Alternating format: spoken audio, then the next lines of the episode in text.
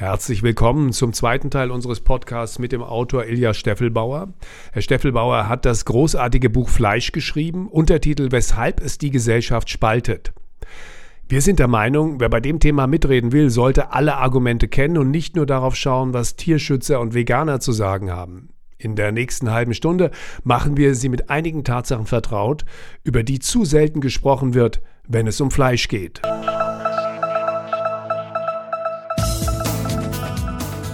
Ein anderer sehr, sehr interessanter Gedanke, den Sie formulieren und den ich und mein Bruder gerne mal aufgreifen würden, wenn wir wieder mit Vegetariern und Veganern reden, weil wir haben das Thema jetzt schon gestreift, artgerechte Haltung. Mhm. Es ist doch tatsächlich so, dass evolutionär betrachtet und in der Evolution geht es über geht es vor allem um das Überleben der eigenen Art. Äh, das Anfreunden oder anfreunden ist natürlich ein sehr einseitiger Blick, ähm, das enge Zusammenrücken von Mensch und Schwein und Mensch und Rind für diese Tiergattung doch evolutionär ein Quantensprung bedeutet hat, weil ja. äh, diese Tiere sich in Gefangenschaft viel stärker vermehren, als das in der Natur möglich gewesen wäre. Ja, das ist vollkommen richtig. Ja. Es, ist, äh, es wirkt im ersten Moment ein wenig zynisch, aber es ist Evolutions, aus Perspektive einer Evolutionsbiologie betrachtet, vollkommen korrekt. Und es hat sogar ein etwas scharfzüngiger britischer äh, Biologe, das bei einer Gelegenheit, wo es um Artenschutz ging, einmal angemerkt hat, nämlich gesagt, okay, was ist der beste Tipp, den man einer Spezies geben kann, die vom Aussterben bedroht ist? Lass dich domestizieren. Denn unsere domestizierten Haus- und Nutztiere sind, Klammer auf, nach uns mittlerweile der größte Anteil an der Biomasse von größeren Säugetieren äh, und Geflügelten auf der Welt. Ja.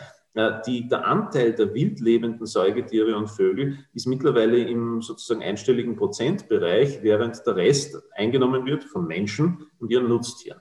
So gesehen kann man aus einer biologischen Perspektive sagen, ja, die erfolgreichste Strategie, um in einer von Menschen wesentlich mitgestalteten Umgebung zu überleben, ist es, sich domestizieren zu lassen. Zumal, und das ist jetzt der interessante Punkt, den man in diesem Kontext sich vielleicht mal überlegen könnte, keine der heute existierenden Nutztierarten und Rassen in der Art, der überhaupt existieren würde. Das sind ja keine Wildtiere, die wir jetzt einfach im Stall halten, sondern das sind mittlerweile die Produkte von Jahrtausenden und das heißt vielen hundert Generationen der Zucht. Und keine dieser Tierarten könnte in einer natürlichen Umgebung existieren, vollkommen klar. Thomas, was sagst du denn Leuten, die bei dir vor der Ladentheke stehen und fragen, ob das Fleisch von Tieren stammt, die artgerecht gehalten worden sind? Da sage ich natürlich immer, ja, na klar, artgerecht ist in der Obhut der Menschen in diesem Fall. Also wenn man es mal grob betrachtet, wenn ich ein bisschen mehr Zeit habe, erläutere ich das auch sehr gerne oder diskutiere auch gerne mit den Menschen darüber, was bedeutet überhaupt artgerecht für ein Nutztier. Artgerechte Haltung bedeutet für mich, wenn ein Nutztier möglichst gesund, ohne den großartigen Einsatz von Medikamenten und ohne, dass es unter Qual die Zeit verbringen muss, das Ende seiner Nutzungsdauer erreicht. Das bei einem Schlachttier der Schlachttag und das heißt bei einer Kuh oder beim, beim äh, Huhn die Legezeit oder die Zeit, die so eine Kuh halt einfach Milch gibt, Schrägstrich halt ein Kalb bekommt. Übrigens, was ich auch noch ganz spannend fand, ähm, war, Diskussion manchmal, warum müssen Kühe überhaupt Kälber bekommen? Die, das reicht doch, wenn sie Milch geben. Also soweit, ja, ja, soweit ist natürlich jetzt schon das Wissen letztendlich, man könnte es bösartig sagen, degeneriert, dass man gar nicht weiß, dass zur Milch halt nun mal das Kalb dazugehört. Das ist der Grund, warum die Kuh halt einfach Milch geben tut, weil sie irgendwann ein Kalb hat. Und ich glaube, ähm, dass, dass wir halt einfach verlernt haben, den Begriff Nutztiere halt in einen Kontext, also einen gesellschaftlichen Kontext zu setzen, der jetzt über den Bernhard und Bianca-Effekt, also den wir, unter dem wir ja alle so ein bisschen leiden, also jetzt unsere Generation, der hinausgeht. Ja, man muss es einfach wissen. Auch diese Feststellung, dass diese Nutztiere nicht da wären, wenn sie keinen Nutzen hätten, die ist, das muss man sich erstmal vergegenwärtigen. Ich sage das auch mal wieder: Bitte, bitte hört nicht auf, Fleisch zu essen. Das wäre das Ende dieser Art. Ja, wenn ihr das machen würdet. Wenn wir das Interesse daran verlieren, würden diese Tiere aussterben. Oder ein Tipp noch: Manchmal, wenn so Diskussionen, ja, Bio draußen und hin und her, tralala, Schweine insbesondere, die sind ja immer wieder so Ziel von solchen Debatten. Warum sind die alle in hermetisch abgeriegelte Stelle gewandert. Ich sagte, ja, weil es für die Schweine gesünder ist und für uns auch. Ja, das glaubt ja zunächst mal keiner, was das bedeutet. Oder allein wie Schweine leben oder wie sich Schweine verhalten. Ich sage mal wieder, was wären die Alternativen? Machen wir doch mal Folgendes. Wir lassen sie jetzt mal artgerecht, würde bedeuten, wir machen alle Ställe auf und lassen sie laufen. Dann ist meine These, in einem Vierteljahr ist die Hälfte tot und die andere Hälfte in die Stadt gezogen. Und verhält sich so, wie sie es einfach gewohnt sind. Lernen Mülltonnen aus und ernähren sich von dem, was wir übrig lassen. So wird es laufen. Und diese, ja, und diese Debatte, die führt ganz, ganz oft bei Menschen auch zu so einem Nachdenkprozess oder zu so einer hm, vielleicht stärkeren, eines, einem Überdenken der eigenen Argumentationskette, die ja geprägt ist durch, durch politischen Willen und natürlich, das muss man auch ganz klipp und klar sagen, durch einen immer vollen Bauch. Und der erzeugt natürlich äh, so ein Gefühl bei den Leuten, dass diese Dinge alle unendlich sind und auch was die Verfügbarkeit angeht, äh, letztendlich niemals ein Punkt kommen kann, wo man vielleicht nicht aus eigener Entscheidung nichts mehr kriegt, sondern weil der Kühlschrank plötzlich leer bleibt, weil es nichts mehr gibt. Ne? Ganz interessant. Also auch eine meiner Grundthesen ist, den Menschen, die da zu mir kommen, immer wieder zu sagen, seid bitte ganz dankbar und sagt eurem Gegenüber, wenn ihr ihn jeden Morgen im Spiegel begrüßt und hübsch nett zu ihm seid, ihn rasiert und ihn aufpimmt, vielen Dank, dass ich in einer Welt leben darf, wo ich mir jeden Morgen aufs Neue die Frage stellen kann, was esse ich dann heute? In der meisten Zeit der Geschichte der Menschheit lautet die Frage nämlich einfach, esse ich heute? Und das fühlt sich irgendwie ganz, ganz blöd aus. Nur ein falschen Unterschied aber macht natürlich am Ende des Tages ein ganz, ganz, äh, was das Befinden und die Befindlichkeit auch gesellschaftlich gesehen angeht, großen Unterschied zu dem, was wir letztendlich immer so quasi als moralisches Schild vor uns hertragen. Also, um in unserer Welt anzukommen, waren natürlich noch ein paar Zwischenschritte notwendig. Zwei ganz entscheidende Zwischenschritte waren natürlich dann einmal die Herausbildung von tatsächlichen Stadtgesellschaften. Also, da reden wir dann gleich nochmal über die Zünfte und dann irgendwann natürlich auch die Industrialisierung der Ernährungsbranche und da geht es natürlich nicht nur um Fleisch, sondern auch um industrielle Arten von Ackerbau. Kommen wir zu den Zünften, das Mittelalter. Die Menschen wollten zusammenleben in Städten und haben natürlich in diesen Städten zunächst mal so gelebt wie auf dem Land. Das ist auch etwas, was den wenigsten Menschen heute noch bewusst ist, dass die unten im Erdgeschoss ein Schwein hatten und ein Rind und oben gelebt haben. Und ringsrum war es doch relativ anstrengend schmutzig. Und irgendwann ist man auf die Idee gekommen, nee, aus Hygienegründen, obwohl das damals noch nicht so hieß, zentralisieren wir das. Und das war sozusagen der Moment, wo die Metzger und mit ihren Zünften auf den Plan getreten sind und in den Städten Schlachtstellen eingerichtet haben, wo zentral geschlachtet worden ist und wo dann auch das Fleisch verkauft worden ist und das hat dazu geführt, dass die Metzger im Mittelalter und in der Renaissance und in den Zeiten danach ein ganz wichtiger Bestandteil dieser Gesellschaften waren, nämlich weil sie für die Ernährungssicherheit gesorgt haben. Und dementsprechend wurden sie auch vermögend und wurden auch politisch einflussreich. Thomas, bei der Kaisergründung in Frankfurt, du erzählst es immer ganz gerne, musste der Kaiser an der Schirn vorbei an den Metzgern, hat auch was zu essen gekriegt da. Ja, ja, hat was zu essen gekriegt und ähm, äh, vor allem hat er den ersten Schluck nach seiner Krönung aus dem Zunftkrug der Metzger bekommen. Und der ist natürlich immer noch im Besitz der Innung. Auf den sind wir natürlich sehr, sehr stolz. Die Zünfte haben natürlich noch einen anderen Effekt gehabt. Der Zugang zu diesen Berufen wurde geregelt. Herr Steffelbauer, die haben damals schon sowas wie Monopole, kann man nicht sagen, aber so Kartelle gebildet, oder? Naja, zünftische Wirtschaft ist natürlich etwas, was für uns heute in unserer Marktwirtschaft äh, sehr schwer vorstellbar ist. Äh, das, die Essenz einer zünftischen Ordnung ist nicht die, äh, dass über den Markt die Preise und die Versorgung geregelt wird über Angebot und Nachfrage, sondern da geht es tatsächlich um Sicherheit, wie Sie es richtig gesagt haben, um Nahrungsmittelsicherheit. Und diese mittelalterlichen Städte sind Knotenpunkte und Zusammenballungen von Bevölkerung, die ein großes Einzugsgebiet brauchen, um diese Bevölkerung ernähren zu können. Es müssen im Mittelalter ungefähr sieben bis acht Personen in der Landwirtschaft arbeiten, damit einer nicht in der Landwirtschaft arbeiten kann. Das heißt, jeder, der in der Stadt sitzt und dort äh, Schuster, Schneider, Schreiber, Richter, was auch immer ist und äh, nicht selber sein äh, Getreide anbauen und seine Tiere züchten kann, der muss von der Umgebung versorgt werden. Und die Transmissionsriemen in diesem System der Versorgung der städtischen Bevölkerung sind die Zünfte und sehr wesentlich eben die, die sich mit Grundnahrungsmitteln beschäftigen, also Bäcker, Fleischer und so weiter. Und die Metzgerzünfte waren immer auch deswegen besonders einflussreich und haben sehr viel Kapital auch konzentriert, weil sie schon damals ja in der Situation waren, sie mussten ja diese Versorgung auch vorfinanzieren. Ne? Die Metzger haben das Vieh einkaufen müssen, sie haben den kontinuierlichen Strom an den entsprechenden Tieren in die Städte sorgen müssen. Das heißt, es waren Leute, die auch sehr früh schon mit, mit Kapital haben umgehen können und dementsprechend dann auch relativ reiche Zünfte im Durchschnitt. Und Die Konzentration all dieser Funktionen in den Städten ist ein spannender Punkt, weil der Beginn aller weiteren Entwicklungen, was die Fleischproduktion und Versorgung betrifft, ist eben in den Städten zu suchen. Am Land ist das alles keine so eine große Sache. Ja. Am Land, der Landfleischer äh, ist eine ganz andere Situation als der in den Städten. Ja. Die Bauern haben über lange Zeit selbst geschlachtet, also selbst da war das nicht unbedingt notwendig, aber in den Städten ist das eine ganz andere Funktion. Und in den Städten muss das auch geregelt und, wie Sie richtig gesagt haben, im Interesse der äh, nicht so sehr Hygiene, nämlich nicht aus dem Sinn, wie wir das heute sehen, nämlich äh, Hinblick auf Schutz von irgendwelchen Mikroben oder irgendwelchen Ansteckungsgefahren, sondern im Sinne der, der öffentlichen Sauberkeit des, des, öffentlichen Raumes zum Beispiel geregelt werden. Es gab dann zum Beispiel ganz klare Regelungen, dass nur an bestimmten Plätzen geschlachtet werden durfte, nur zu bestimmten Tageszeiten, dass das nachher äh, das Fleisch innerhalb einer bestimmten Zeit verkauft werden musste und so weiter und so fort. Da geht es sehr wesentlich darum, dass diese Städte halt äh, auch den Zugang zu diesen wertvollen Nahrungsmitteln organisieren und regulieren wollen. Und die ersten Schlachthöfe werden ja auch dann eingerichtet in erster Linie um die Kontrolle darüber zu haben, wer wann wie viel Fleisch in der Stadt eben schlachtet und verkauft und äh, auch die Preiskontrolle, was in der zünftischen Wirtschaft sehr wichtig ist. Man verlangt ja nicht einfach irgendwas, sondern die Preise sind über die Zunft hinweg festgelegt. Die Städte haben natürlich auch Steuern verlangt. Pro Huf ist da so ein Stichwort, ja. dass äh, jedes Huf, das durch das Stadttor kam in die Stadt hinein, wurde natürlich besteuert und hat auch die Stadtsäckel einfach gefüllt. Ganz genau. Ja.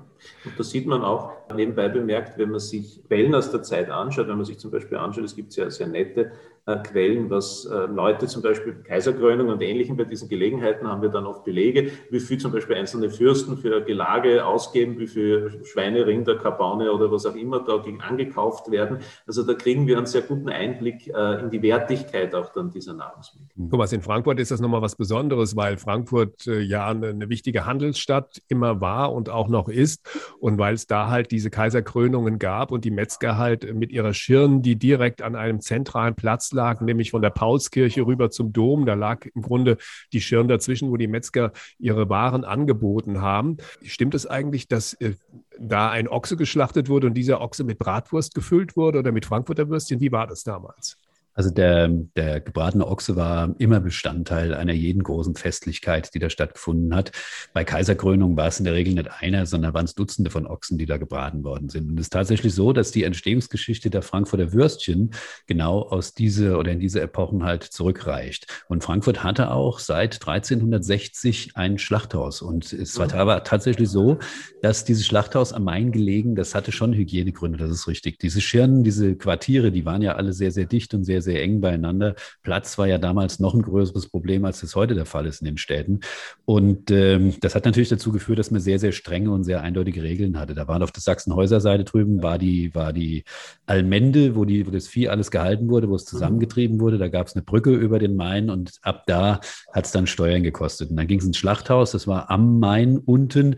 Und das Lustige ist, wenn du nach Augsburg zum Beispiel gehst, da gibt es noch eine Zunftordnung und auch die Schlachtordnung. Das kann man da mhm. in der Fuggerstadt, kann man das stehen, sehen. Da ist so ein schönes Schild, da steht drin, bitte aus Hygienegründen oder aus Sauberkeitsgründen die Schlachtnebenprodukte direkt in den Fluss entsorgen.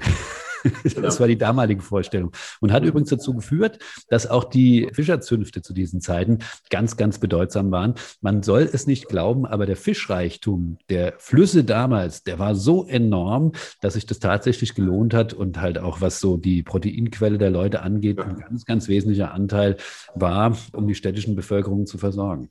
Wo wir mit einem Österreicher gerade reden, das Frankfurter Würstchen ist auch äh, der Ursprung des Wiener Würstchens gewesen. So viel ja. Ordnung muss dann doch sein sein. Das, das müssen wir jetzt natürlich der, der, dem, dem, Experten überlassen, ob es da jetzt eine Differenzierung gibt. Aber das, was bei euch Wiener Würstchen heißt, heißt bei uns Frankfurter. Oder bin ich da falsch, oder?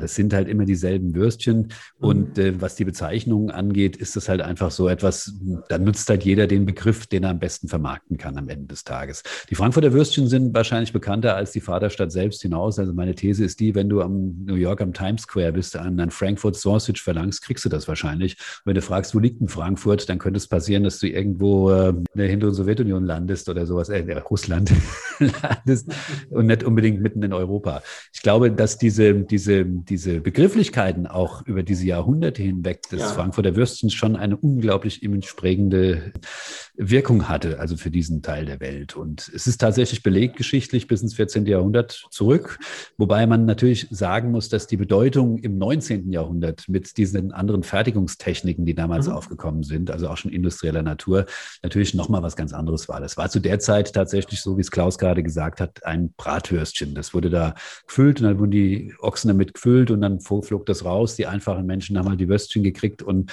die, die es leisten konnten, die haben das Fleisch gegessen von dem Tier. Aber es war schon so, dass das Frankfurter Würstchen von einem Frankfurter Metzger nach Wien gebracht wurde. Ja, der hat hier keinen Job gekriegt. Also man muss ja wissen, dass die sogenannte Gewerbefreiheit hier mit den Preußen angekommen ist. Das war 1866 mhm. und da wurden alle Zünfte aufgelöst. Die ersten Neugründungen der Innungen, die waren so in den 80er Jahren des 19. Jahrhunderts. Und bis zu dieser Zeit war das nicht möglich, bis 1866 sich einfach irgendwo niederzulassen, auch wenn sich dieses, diese Schirn äh, damals schon aufgelöst hat, dieses klassische Zentrum. Damals in die Städte ja schon sehr, sehr stark gewachsen und das Frankfurt natürlich auch. Die waren schon über das ganze Stadtgebiet dann verteilt, die Metzger, aber es war trotzdem nicht möglich, wenn du hierher gekommen bist oder auch wenn du hier einen Gesellen oder einen Meisterbrief erworben hast, dass du dann einfach einen Laden aufgemacht hattest. Und es war tatsächlich ein Metzger gewesen, der hat in Frankfurt gelernt und hat sich auch weitergebildet und hat keine Möglichkeit gehabt, hier eine, eine ähm, ja, ein sichtbares Zeichen seiner Existenz, also einen Laden zu ähm, erwerben oder in einen reinzukommen. Und er ist dann nach Wien gegangen und hat sich da dann selbstständig gemacht. Und diese Begrifflichkeit Wiener kam dadurch, dass sie sich das im 19. Jahrhundert schon haben schützen lassen. Also dann, das war halt eine der Möglichkeiten. Und dann durfte dieser Begriff nur für Würstchen angewendet werden, die im Stadtgebiet von Frankfurt produziert wurden. Ist aber in Zeiten der Europäischen Union mittlerweile auch obsolet. Das heißt, ob du jetzt in Wien Frankfurter oder in Frankfurt Wiener oder sonst wo machst, ist völlig wurscht. Das ist nur ein Gattungsbegriff Begriff für Würstchen mittlerweile noch. Machen wir den letzten Schritt. Mhm. Wann geschah es, dass aus dem Handwerk, dem Metzgerhandwerk, eine Industrie wurde und warum, Herr Steffelbauer? Ja, das hat sehr viel mit der Industrialisierung an sich, aber vor allem, und da sind wir jetzt eh schon am richtigen Ort, mit diesem gewaltigen Wachstum der Städte im 19. Jahrhundert zu tun. Der erste Schritt kommt, passiert am Land und das ist die Entwicklung der, der modernen Agrar- Wirtschaft. Und das ist am Anfang noch relativ harmlos. Da geht es um die Verbesserung der Fruchtfolge und Bodendüngung und so weiter und so fort. Aber das führt dann über das späte 18. und frühe 19. Jahrhundert dazu, dass auf dem Land auch mit der Aufhebung der Grundherrschaft äh, oder was in England halt diese Enclosures sind, wo das Ganze losgeht, dazu, dass am Land sehr viele Menschen, die halt noch so recht und schlecht von so einer ärmlichen ländlichen Existenz gelebt haben, die also vielleicht eine Ziege im Hinterhof hatten und ein bisschen Krautgarten, aber nicht sonst viel darüber hinaus, dass die dann äh, im Wesentlichen auf dem Land überflüssig werden. Es wird möglich mit relativ weniger Menschen immer mehr agrarische Produktion äh, hinzukriegen. Und die überflüssige Landbevölkerung wird im Wesentlichen in die Städte abgedrängt. Und diese Städte wachsen explosionsartig, was sich als ganz nützlich erweist, weil ja zur selben Zeit die Industrialisierung einsetzt und man die Leute in den Fabriken eh ganz gut gebrauchen kann. Nur, die wollen natürlich weiter essen. Und was jetzt entsteht, ist eine neue Verkettung von Nahrungsmittelproduktion und Nahrungsmittelkonsumption. Also zum ersten Mal in der Geschichte äh, versorgen immer weniger Leute auf dem Land vermittels einer Kette von Zwischenstationen immer mehr Leute in der Stadt, die also selber ihre Nahrungsmittel nicht produzieren können, zumindest nicht in einem relevanten Ausmaß. Selbst bis nach dem Zweiten Weltkrieg war es ja auch in Städten noch üblich, dass es in Hinterhöfen irgendwelche Gärten gab, dass man seine Ziege oder vielleicht sogar ein Schwein in irgendeinem Hinterhaus gehalten hat. Also das ist noch nicht so lang her. Aber nichtsdestotrotz sind diese rasch wachsenden Metropolen die ersten Großabnehmer von, von Nahrungsmitteln und diese Nahrungsmittel werden zunehmend eben auch über industrielle Prozesse hergestellt, wie es ja vorhin schon gesagt worden ist. Es werden natürlich zuerst jene industrialisiert, wo das leicht geht. Und dann sehr rasch äh, breitet sich natürlich dieser Prozess in alle Bereiche aus.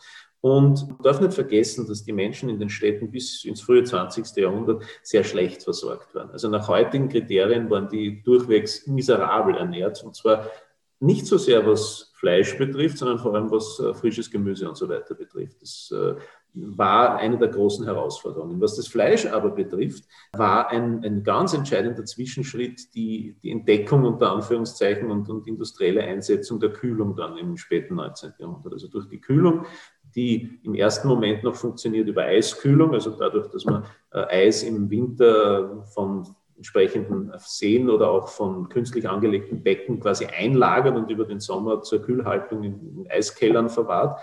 Die ermöglicht äh, in einem ersten Schritt dann die längere, und das ist ja das Wichtige, die, den, die industrielle Zerlegung und den industriellen Transport und die Aufbewahrung von Fleisch für diese großen Städte. Das beginnt in den USA und breitet sich dann aber relativ rasch über die ganze Welt aus. Es fängt natürlich dort an, wo zum ersten große städtische Zentren versorgt werden müssen. Das ist zum Beispiel in Amerika, aber das ist als erstes London. London ist für diese Entwicklungen der ganz entscheidende Punkt und London ist auch die erste Stadt zum Beispiel, die von Übersee aus mit Fleisch versorgt wird. Vor allem Schaffleisch aus Australien und Rindfleisch aus Argentinien und so weiter auf Kühlschiffen ist das erste, was tatsächlich international verschifft wird. Ja. Davor gibt es noch Konserven und es gibt verschiedene andere Arten Fleisch äh, haltbar zu machen, die dann dazu benutzt werden, diese Städte zu versorgen. Aber damit beginnt diese Industrialisierung, in dem Fall der Fleischproduktion, aber auch der gesamten Agrarwirtschaft. Wir müssen uns vor Augen führen, dass heute in, in westlichen Industrieländern zwei Prozent der Bevölkerung die gesamten Nahrungsmittel für alle anderen herstellen. Ja, was aus der historischen Perspektive ein absoluter Irrsinn ist, wenn wir uns vor Augen führen, dass es früher ungefähr 90 Prozent der Bevölkerung waren, die die Nahrungsmittelproduktion beschäftigt hat. Nun äh, sind wir in der Situation, wo die Industrialisierung der Nahrungsmittel Produktion einfach der Standard ist. Und jetzt müssen wir uns natürlich die Frage stellen, wie geht es denn weiter? Wir haben in Deutschland die Situation, dass ganz wenige große Fleischfabriken im Grunde das Land mit äh, Frischfleisch beliefern und regionale Schlachthöfe im Laufe der Jahre geschlossen worden sind. Und Thomas, du forderst immer, dass wir statt weniger mehr Schlachthöfe brauchen. Wie ist das gemeint? Genau. Wir hatten einen Trend in den 80er, 90er Jahren zu diesen großen Konglomeraten. Damals war Tierschutz in erster Linie dadurch geprägt, dass man gefordert hat, möglichst möglichst kurze Transportwege zu schaffen. Und das hat bedeutet, dass du zentrale Schlachtstätten in den Erzeugergebieten gemacht hast und die Erzeugergebiete dann auch zu reinen Vieherzeugungsgebieten wurden. Wenn man mal guckt, beispielsweise unten im Tönnies Schlachthof da in Reda-Wiedenbrück, in einem Landkreis in Deutschland, da leben, glaube ich, 25, 30 Prozent aller bundesrepublikanischen Schweine rund um diesen Schlachthof. Mhm, ja. Das ist ein Prozess, der hat in acht, das war gewollt, das war äh, von der Gesellschaft her so gefordert und gewollt. So, dieser Prozess hat sich jetzt umgedreht, weil man einfach mit diesen Bildern nicht zurechtkommt, weil man Probleme hat, dass diese Durchdringung der Industrialisierung halt auch in die Nahrungserzeugung äh, bei den Menschen ein gewisses Unbehagen einfach befördert. Und jetzt ist es ja so, dass ein Punkt gekommen ist, ist, dass diese Regionalisierung halt auch quasi von breiten Schichten der Bevölkerung wieder gefordert wird und sogar in der hessischen Verfassung das drinsteht mittlerweile. Und für mich ist an diesem Punkt dann einfach nur folgerichtig, dass man nicht nur sagt, okay, wir machen Ökolandwirtschaft in Form von äh, natürlich gedüngten Äckern, da brauchen wir auch eine Viehwirtschaft, die funktioniert. Und um eine funktionierende Viehwirtschaft in einer Region zu etablieren, brauchst du natürlich auch eine regionale Schlachtstätte.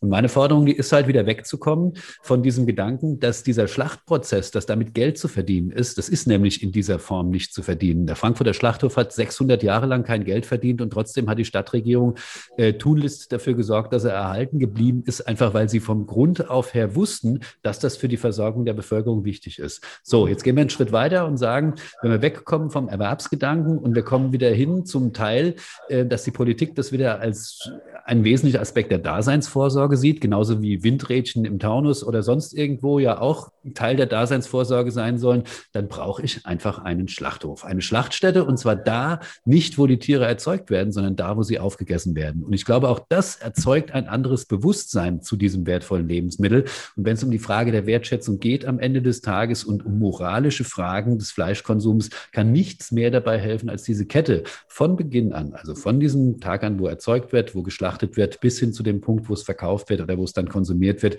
einfach so viel Transparenz walten zu lassen, dass man in der Lage ist, halt auch als Städter den kompletten Prozess wieder zu überblicken. Und das schafft meiner Meinung nach Bewusstsein, moralische Wertigkeit und letztendlich auch Wertschätzung für all diese Arten von Lebensmitteln. Darf es ein bisschen mehr sein in dieser Rubrik, Herr Steffelbauer, stellen unsere Gäste uns eine Frage, wenn sie denn eine haben an uns? Ich habe jetzt eigentlich sehr viele Fragen, weil es natürlich für mich ein Privileg ist, mit jemandem zu reden, der erstens einmal aus der, aus der Branche ist und äh, das auch noch mit so großem äh, Interesse vertritt. Aber ich würde gerne mit, mit einer anfangen, äh, die eh gleich bei dem einhakt. Äh, Bewusstseinsbildung, Wertschätzung und das Überblicken dieses Prozesses. Was mir im Zusammenhang mit meiner Recherche über vor allem die Auseinandersetzung mit Fleischkonsum in unserer eigenen Zeit so irgendwie ins Auge gestochen ist, war diese schon angesprochene gänzliche Unkenntnis. Also man könnte es radikal formulieren und sagen, diejenigen, die am wenigsten Ahnung davon haben, sind am meisten äh, darüber, dafür engagiert, dass sich etwas ändert in einer Branche und einer Materie, äh, von deren exakten Abläufen sie überhaupt keinen Plan haben. Äh, würden Sie das bestätigen oder ist das jetzt sozusagen eine böse Unterstellung von mir? Also ich, ich würde sagen, dass ich, dass, dass Menschen, die in der Stadt leben und die, ähm, sagen wir mal so, Parkanlagen für den Gipfel der Natur halten, natürlich auch gewisse Probleme haben, damit zu erkennen, dass Natur kein Streichelzoo und kein Bullabü ist, sondern dass Natur Survival of the Fittest ist. Und dass wir voller Dankbarkeit feststellen sollten, dass wir zwischenzeitlich am obersten, am aller, aller obersten Ende dieser Futterkette und dieser, äh, dieser Prozesse angekommen sind. Das bedeutet natürlich aber auch, dass man vielleicht gelegentlich das eine oder andere, was uns dabei geholfen hat, oder was dazu geführt hat, dass wir da jetzt sind, vergisst. Ich glaube nicht, dass das böswillig ist. Ich glaube einfach nur, dass das ähm, vergessen gegangen ist vor dem Hintergrund vieler anderer Dinge, die wir uns angeeignet haben und die halt über die Zeit hinweg bedeutsam für uns geworden sind. Und ich glaube, mein Job, Ihr Job, unser Job ist es an dieser Stelle dafür zu sorgen, dass dieses Bewusstsein zumindest wieder, was Prozesse angeht, äh, wie wir da hingekommen sind, wieder deutlicher äh, wahrgenommen werden sollte oder an einen Punkt kommt, wo halt jeder in der Lage ist, eine Entscheidung auf Basis von Fakten zu fällen und nicht von mhm. Emotionen. Ja, ich glaube, das ist das häufigste, was passiert, dass man einfach sagt, das fühlt sich für mich irgendwie blöd an. Deswegen sage ich mal, also es, es, ist blöd. Das ist aber nicht faktenbasiert, sondern es ist letztendlich etwas, was äh, durch einen, ich hatte es eingangs schon mal gesagt, durch einen stetig vollen Bauch befördert wird und durch die fehlende Bereitschaft, tatsächlich mal hinzuschauen, wenn es tatsächlich ans Eingemachte geht. Wenn es ans Eingemachte geht und man schaut hin, dann hat man eine Grundlage, auf, dessen, auf der Basis äh, könnte man sogar vernünftig urteilen, was so die eigene Befindlichkeit dann am Ende angeht. Wir fordern ja deshalb auch, dass der Besuch im Schlachthof in der neunten Klasse auf den Stundenplan gesetzt wird. Und äh, eine Geschichte in meinem Buch, da geht es ja darum, dass wir Menschen mitnehmen zu diesem Schlachtvorgang. Und mein Bruder mir die Frage stellt, bist du in der Lage, als Journalist, als Autor, als Schriftsteller, heutzutage noch selbst für dein Essen zu sorgen? Du bist ja auch Metzgersohn, das heißt, du bist mit diesen Prozessen im Grunde von Kindheit an vertraut gewesen. Und er drückt mir den Bolzenschussapparat in die Hand und sagt so, mach mal selber wir wollen jetzt nicht spoilern, wie es ausgeht in diesem Buch, aber was ich dazu sagen kann, ist einfach etwas, dass wir eine Verschiebung der Deutungshoheit in den letzten Jahrzehnten erlebt haben. Dass mhm. zum einen Menschen immer lauter geworden sind, die sagen, okay, ich will vegetarisch leben, ich will vegan leben. Das verschafft mir ein Distinktionsmerkmal gegenüber anderen Menschen. Das heißt, ich kann mich gut fühlen, weil wegen mir kein Tier sterben muss. Ich kann was für meine Gesundheit tun. Ich kann was zur Weltrettung tun. All das spielt in diesem Zusammenhang eine Rolle und ist natürlich auch schwer zu widerlegen und da ist schwer dagegen anzuargumentieren. Aber ich finde, man hat es auch versäumt von Seiten der Metzger und von anderen Leuten, die tatsächlich Fleisch herstellen und produzieren und Tiere töten, weil das ist der eigentliche Knackpunkt. Da hinzuschauen, da zu sehen, was passiert, äh, damit wir Fleisch essen können. Ich glaube, wenn wir uns das trauen würden und auch die Leute, die tatsächlich wie mein Bruder, und er macht es ja auch, sich hinzustellen, zu sagen, ja, ich muss das Tier töten. Das steht nun mal am Anfang von einer Gelbwurst, von einer Salami oder auch von einem Schnitzel dann wäre schon viel gewonnen, weil das überhaupt eine Diskussion erst wieder möglich macht und nicht sich moralisch schon in eine Ecke drängen zu lassen, wo man im Grunde überhaupt nicht mehr argumentieren kann, wenn man dann schon als Tiermörder irgendwo steht. Da mhm. ist dann ganz schwer, irgendwie wieder rauszukommen, sondern zu sagen, nein, es ist etwas, was in unserer Natur liegt. Das haben wir jetzt, glaube ich, hier innerhalb dieser Stunde ganz gut erklärt, dass es ein ganz natürlicher Prozess ist, dass wir Teil der Natur sind und dass wir Fleischfresser sind und dass von Anfang an dafür ein anderes Tier sterben musste, was in der Natur auch etwas ist, was komplett üblich ist, weil wir nicht die einzigen Fleischfresser sind und was auch kulturell in uns so verankert ist. Und darüber haben wir ja auch, glaube ich, ausführlich gesprochen. Nur diese ganze Argumentation den Leuten mal vorzuführen und zu erklären, warum wir 90 Prozent Fleischesser in Deutschland und Österreich sind und nur 10 Prozent, die Fleisch ablehnen und sich vegetarisch oder vegan ernähren, die aber umso lauter sind, weil gefühlt hat man ja genau das Gegenteil irgendwie, äh, ja, oder man, man meint genau das Gegenteil wäre der Fall, dass viel mehr Leute kein Fleisch mehr essen, wenn man sich ihre Präsenz in den Medien betrachtet. Und da mhm. glaube ich, da wäre so ein Punkt, dass nicht nur Köche auftauchen, sondern dass auch Metzger auftauchen und weil Metzger stehen für den Beginn von Fleischkonsum. Das heißt, sie stehen auch für das Schlachten und die sollten einfach sichtbarer werden mit ihrem Anliegen. Also wir wurschteln am Ende der Sendung noch drei Songs auf die Welt von hinter der Fleischtheke Playlist. Was haben Sie ausgesucht? Herr Steffelbauer, wir haben hier so eine Playlist, die steht bei Spotify und da würden wir Ihren Musikwunsch, Ihren Lieblingssong auch gerne draufstellen. Ja, dann Thomas, mach du mal erst. Du, ich, hab, äh, ich war am Wochenende war ich ähm, in Brüssel gewesen. Übrigens kulinarisch gesehen eine unglaubliche Stadt, ein unglaublicher Reichtum. Also nicht nur sichtbarer Reichtum, was jetzt Architektur und Geschichte angeht, sondern auch kulinarisch gesehen. Wir haben uns ein paar äh, Highlights rausgesucht. Wir waren auch unter anderem auf einem Konzert. Das war mit einer der Gründe, warum wir dahin sind, bei einem äh, französischen, also Franco-Kanadier, der hat da Musik gemacht, ist in, äh, im französischsprachigen Raum auch sehr, sehr bekannt. Der Künstler heißt Garou und den Titel, den ich gerne auf die Playlist hätte, der heißt Gitan. Von mir kommt heute ein äh, Western and Country Hit drauf, Dylan Scott mit Nobody, weil das haben wir jetzt nicht ausführlich besprochen, was wir früher als Western so toll fanden, war einfach nichts anderes als der Beginn der Fleischindustrie, dass diese riesigen Herden von Cowboys über die Weiden getrieben worden sind. Und in diesem Zusammenhang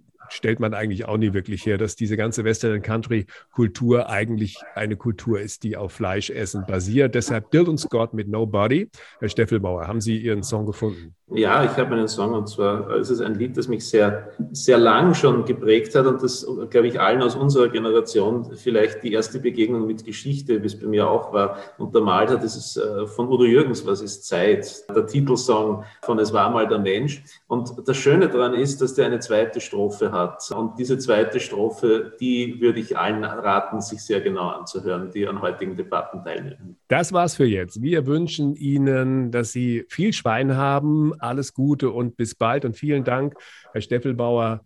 Fleisch, weshalb es die Gesellschaft spaltet, Ilja Steffelbauer. Und das ist wirklich ein hammergutes Buch. Vielen Dank. Ich sage auch vielen Dank für das Gespräch. Es war ein ganz spannendes Stündchen mit Ihnen. Ich habe mich auch sehr darauf gefreut, Sie mal so zu sehen, wenn es jetzt auch zunächst mal nicht persönlich war. Vielleicht ergibt sich ja, ja mal die Gelegenheit. Wien ist ja nicht so weit weg. Und ich wollte gerade sagen, genau, ja. das müssen ja. wir tun und dann essen wir Frankfurter Würstchen. Unter so anderem, ja. und wir bringen die auch aus Frankfurt mit. Selbst treffe also, dann vergleichen am Wiener Würstelstand. Herr Steffelbauer, alles Gute und super. Vielen Dank. Hat großen Spaß gemacht und wir haben viel erfahren. Und wie gesagt, Hammer, hammer, hammer gutes Buch.